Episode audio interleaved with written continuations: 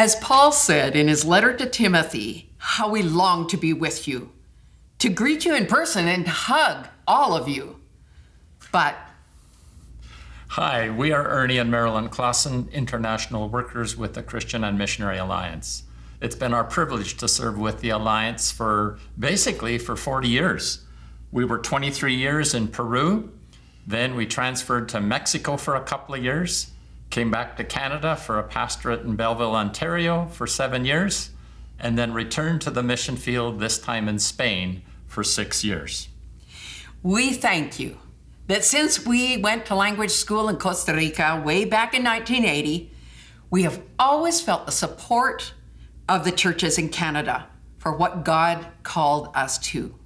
We thank you for your prayers, for your letters, for your giving to the Global Advance Fund of the Alliance in Canada, which allows us to live when we're on the field, to travel to and from the field, to send our children to one of the best schools that they could have gone to, and to help with our ministry, those funding those projects, things that we did. Thank you. Now, as we're re- approaching retirement, or as we like to say, retreading, Absolutely.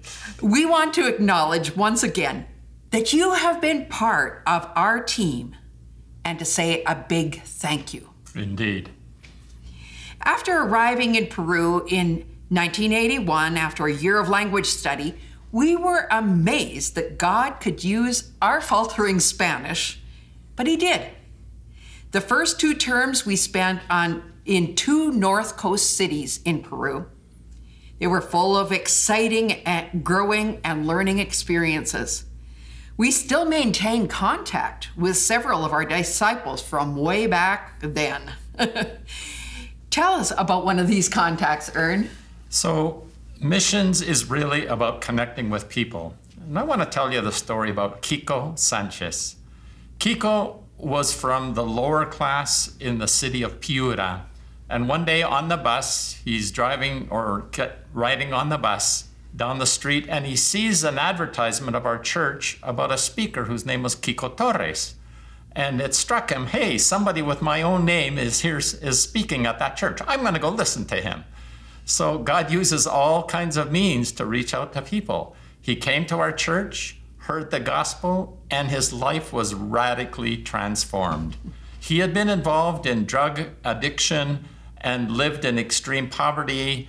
Uh, he didn't have employment, so he basically robbed to make a living, and he was cohabiting with uh, his girlfriend. And God had a lot of work to do in his life. After making his decision for Christ, I started in the process of discipling him. We would meet, study the Word of God together, pray together, and slowly saw changes in his life. One of the big changes was his desire to get married and to stand before God and before witnesses and uh, formalize his relationship with his girlfriend. And he called upon us to be uh, padrinos or godfathers and godparents to in his marriage. And we found out later that meant quite a bit more than what we had thought. There was a lot of cultural things that we as missionaries have to learn. Well, I can't tell you all the details, but Kiko really struggled with um, issues of drug addiction. I tried to get him a job, and sometimes he would sell the apparatus that I purchased for him uh, to be able to work uh, so that he could uh, meet his drug needs. And people basically said to me, Ernie, give up on him. He's just using you. But somehow the Holy Spirit prompted me to keep on, to keep on, to persevere. And long story short, you know, basically after 40 years, Kiko is still in touch with me. And uh, he looks us up here when we're in Canada and he finds us. It's amazing. We will often laugh. The phone will ring, Ernie will answer, and he'll go, Kiko, how did you get my phone number? Kiko, how did you get my email address or my Facebook page? And he reaches us no matter what. He's now a grandfather. Yeah. And he, together, we studied the six books of uh, a discipleship program called ETE. And you know what? When he writes me emails, uh, his Spanish is impeccable. It's amazing the work that God has done in his life. Many of you may know that that program. It's called Sean in English. Anyway, there was so much work to be done in Peru. It was a time of harvest. Lima had six churches when we arrived in 81, and by the time we, and several of those churches were over a thousand, two thousand um, seat sanctuaries, as well as there were congregations that were as many as 7,000 in the congregation, meeting in several different services on the weekend. So, in those 21 years, those churches, those six churches, have grown to over 60. Hmm. And those churches have to have a membership of 150 members to become a church. So we're not talking small, we're talking big church, big churches and over 60 of them. But you know what the exciting thing was is that as the other denominations saw what was happening in the alliance, they would come over to learn from us and then take it home. And many of their those denominations have grown and outstripped past what the alliance has done in Peru. Well, three terms in Lima gave Ernie the privilege of training leaders in the seminary. And both of us worked in the local church as well as leading home Bible studies among the upper class and running the Alpha course out of our home for people in the neighborhood. Out of that ministry, a couple accepted Christ after their marriage was headed for divorce. Mm-hmm. Juan Carlos and Roxana turned their lives and marriage around. And then, jumping 15 years forward, Ernie, tell us about Andres, their son. So, when we were having this Bible study in, um, in Chacarilla with uh, Andres's parents, uh, Andres was just a young child, maybe 12, 14 years old. And so later on, as we left Peru and went to Spain, um, Juan Carlos contacted me some sometime while we were in Spain and said, uh, Ernie, would you do me a favor? Our son is traveling to Europe. He's traveling to Spain, and he's just sort of on a journey trying to find his way. And uh, he knows you. Would you be willing for him to stay in your home for a couple of weeks and just connect with him? So we said, Well, of course, we'd love to do that. So Andres showed up at our home and uh, we connected really well. He had a great appreciation for the influence we had had in his parents' life, and he really began to open up to us. Um, we invited him to participate in uh, Bethany School of Discipleship, and he decided to be a part of that. And then the Lord led him to continue in Spain for a year. And uh, he actually became a part of our church and became an intern or a disciple working with me. And I had the privilege of mentoring him two times a week. Each time we would meet for about two hours, two and a half hours, and we would study the scriptures. We would study the 70 resolutions of Jonathan Edwards that would meet together for prayer, for conversation. Um, we would have a meal together, sometimes do breakfast on Saturday mornings. And you know what? It was a, just a great privilege to pour my life into one young man and to see him blossom. And today, Andres is part of the pastoral team in, in Alicante where we were pastoring. And he is serving the Lord. It's a great satisfaction to see your life reproduced in the life of others. Well, skipping back, back to Peru while Andres was about 12, there came the day when the North American missionary was no longer needed in Peru, or in most of Latin America for that matter. The churches were strong, they were pastored exclusively by nationals. The seminary was led by Peruvians with doctorates, and our job was done. Joy, sorrow, sad goodbyes, and then the question what next? Hmm. After a short time in Mexico City, we realized it was not the place for us yet. The churches were not big, it was church planting time. And Ernie's gifting was teaching and preaching, and there wasn't that venue. So we came home to pastor in Belleville, Ontario for seven very good years. But missions still burned in, within our hearts. God was not finished with us yet. The focus had changed from s- south, being Latin America and Africa, to the 1040 window. That means 10 degrees to 40 degrees latitude north of the equator, and from Spain on the west to Southeast Asia. That area is now called the Silk Road. So, what about Spain? Hmm. Gerald Hogenberg, the regional developer at that time for the Silk Road region, was at General Assembly in Winnipeg. And we saw him come into the dining room. We called him over. Gerald, is there a place for us in Spain? And he looked at us and went, eyes wide open. He said, I've got your job description in my briefcase. Hang on. Rand got his briefcase, hmm. brought it back, showed us how Informa, the seminary in Spain, was just getting underway, was just developing. I had gone on a trip, a very short trip, just to help them uh, sort of brainstorm and think of how they could start leadership training in Spain. So I knew a little bit about it, and they asked me to go back to Spain as the administrator of that seminary, which was now functioning, and Ernie to be one of the professors. Exciting times. We could um, share several stories with you of people in each scenario that we have been in. But we would like to tell you about one couple in particular hmm. that illustrates the shift from North America sending missionaries to south, south of the- the equator, to now the south sending missionaries to the north.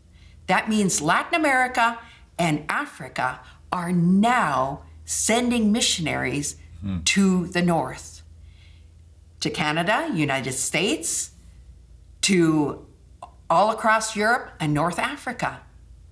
And it's exciting to see. The slogan that we like to talk about is from all nations to all nations. Think about that. From all nations to all nations. The Great Commission is not exclusively for the North American church. Yes, we're part of that. But the Great Commission is the command of our Lord Jesus Christ to the whole church. And thankfully, the church in Latin America has caught the vision and is now sending missionaries overseas. So, what is the percentage of evangelicals now in Peru?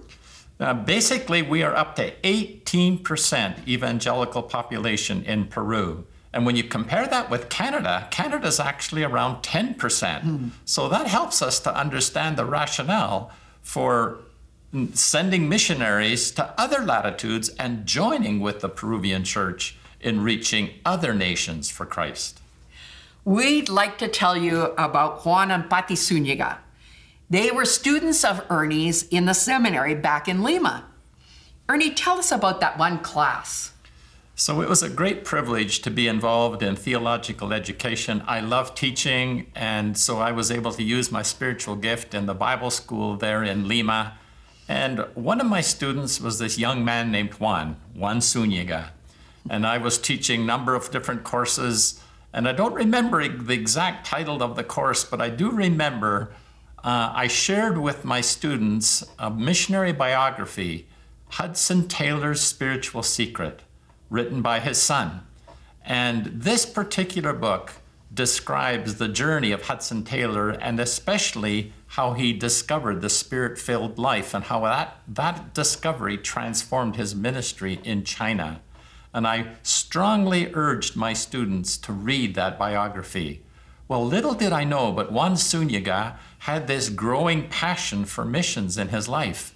And when he went home after class, which was about 10 o'clock at night, he got home and he had this book and he started to read it. And he read the whole book that night. I guess he finished around five o'clock in the morning. And he told me later, several years later actually, that that book transformed his life. So, what a privilege it is for those of us in theological education, not only to do the teaching ourselves, but to recommend good literature. And when one student captures the vision through the reading of a significant book, it can change their life. That's really a joy. So, telling more about Juan and Pati's life, after church planting for several years in Lima, they felt God was calling them to Spain to reach the Spaniards for Christ. Long ago, most Spaniards had turned their backs on all organized religion of any kind. Marilyn, tell the people about that encounter you had with that lady that reacted so violently to you mm. when you offered her some money. A woman was begging on the street, and I handed her a coin and said, God bless. And she spat at me and said, Don't you ever mention the name of God or Jesus to me.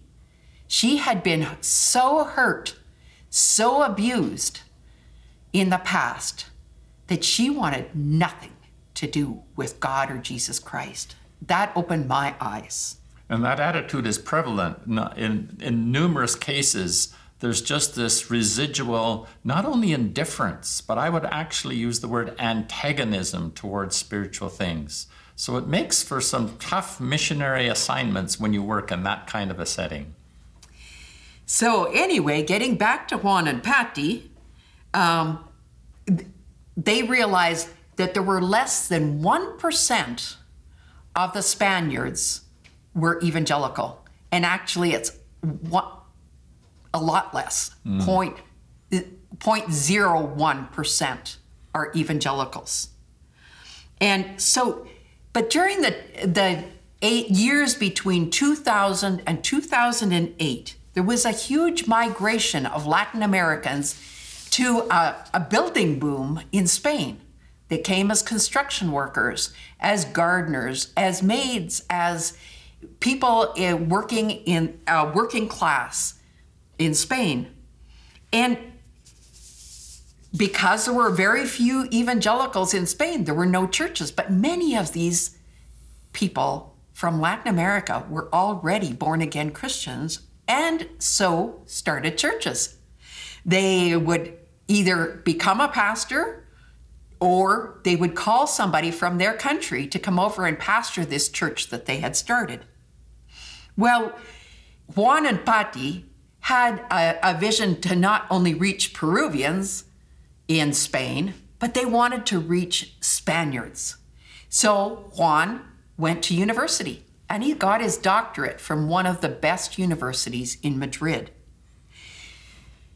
But they were still having trouble getting that core group mm-hmm. together to mm-hmm. start that church. And so one day they were out in a plaza where they knew a lot, a lot of Latin Americans were uh, because it was election day in Peru. And they were calling out, We are from the Christian and Missionary Alliance. Come and find out more about us. We want to start a church. And people would come over and they'd receive the material that they would hand them, look at it, crumple it up, and throw it on the ground. Hmm. And finally, Pati was so frustrated, she yelled, We are from the Christian and Missionary Alliance. Come talk to us. And a woman came running over and said, You're from the Christian and Missionary Alliance? I'm Peruvian, and somebody in Peru told me to look for Pati Zuniga. Do you know her? She said, I am Pati. Hmm. It still brings me to tears to think about this story. Mm-hmm. Tanya said, I have been looking for you, but I lost your phone number and I didn't know how to reach you. Our son is in the hospital and he's dying. Could you come and pray for him? Mm. They went to the hospital, they prayed for him, they stood with that couple through the next days and weeks as their, their son recovered. And then Tanya said to her husband Vicente, We need to go to their church and thank God for saving our son's life. Mm. Well, they went to church, and Vicente said, Vicente was Spaniard. She was Peruvian, but he was Spaniard. He says, I have never entered an evangelical church, and I'm not going to now. Mm. And she went in, but an usher came out and invited him in, and he was too embarrassed to say no. So he went in and he never left. Mm-hmm. He started on the soundboard in the back of the church, and he is now the pastor after finishing six years of Bible training in the in Informa. Hmm. He is now pastoring that church. Exciting, exciting. So, in the first graduating class of Informa, six of the 12 were Spaniards, and they were personally selected, pursued, and discipled by Juan. One of the couples that were involved in Informa uh, are their names are Miguel and Marga, and I would like to tell you a little bit more about them. I was teaching Alliance History and Thought in our Bible school Informa, and Miguel and Marga were two of my leading students. They showed real keen interest in understanding the doctrines of the Christian and Missionary Alliance. I can remember as I explained the doctrine of sanctification and what it means to be filled with the Spirit. Marga, especially, would inquire, what does this mean? And what does what are you referring to when you talk about a crisis experience after conversion? And you could see that there was a hunger and a thirst in her life, in both of their lives. And they responded so well to the teaching. They did the work, they did the reading, and we could see the tremendous potential for them to become leaders. So, as myself as a professor and others involved in the leadership of the Bible school, they, we realized that we need to work ourselves out of a job. Our task is to train the nationals so that hmm. they can then take over positions of leadership. And we cast our eyes on Miguel and Marga and decided that they would be an excellent couple. We've invested in them so they can get further training and have the academic credibility to be able to teach in, an, in a Bible school like Informa. And the good news is that they have accepted that challenge. And in a course that I'm going to be teaching in Madrid in July of this year, they are going to be my co teachers. And I'm sharing the leading, the, the teaching responsibility with them. So this is a very exciting development. And just to cap off this story before Marilyn picks up the theme again, they have been chosen to take over the directorship of Informa, and the current director of the school has seen in them the, the potential and the capability. So, North Americans, Canadians, and Americans are stepping aside, and the Spaniards are stepping up to the positions of leadership. That's something that we need to celebrate. And of those graduates of that first class, 12 of them, six of them were Spaniards, and all of them are still in ministry. Mm. And they are now in alliance churches, not only in Spain, but have gone to England, Italy, and Germany. Hmm. It is exciting. Before we came back to Canada to serve at Ambrose University, we decided to take a, a, bit of a tour of Europe. And it was so exciting to visit some of our alliance churches in Europe and connect with some of the Spanish speaking people in the Spanish churches scattered throughout Europe. And whether Juan and Patti learned from the missionaries that mentored and discipled them or not, they are empowering others and they move on. They keep leaving, starting churches, looking for the leadership within that church, preparing them, discipling them, and then turning the leadership over to them. And they move on. And they have started approximately 16 churches in the last 15 or so years in Spain. They have uh, unselfishly give up their best leadership to go and pastor new church plants. At present, they are pastoring the church that we left behind when we finished our time in Spain. So they are pastoring a small alliance church in on the coast of Spain. But they ha- are visionaries and they have looked now to the next generation. At present, they are uh, running a school called Bethany School. It's a one year program for those who have graduated from high school. They've just finished their first year. Part was online, a few were in person as COVID would allow. But, and they have run um, several years of summer school for high school students. And over 450 youth have now received basic training for life and leadership at Bethany School. Hmm. They will not stop. They keep having new visions and keep moving on. Like Juan and Pat, you are always looking for where God is at work and being willing to go, to change course, to be challenged with the impossible. We would like to challenge you. Hmm. How can you have an impact? Will it be to go? Will you train and be ready for the changing scene of missions to the least reached people groups across the Silk Road, Asia, North Africa, or elsewhere? Will God call you to use your profession and move to another country hmm. to join the marketplace ministries? Will you go across the street and meet your neighbor that is of another culture? Where is God calling you? What do you have in your hand that God can use for his kingdom? Again, we want to thank you for partnering with us over these years. It's been a privilege to serve the Lord and serve with the Christian and Missionary Alliance, but we definitely couldn't do it without partners like yourself. God bless you.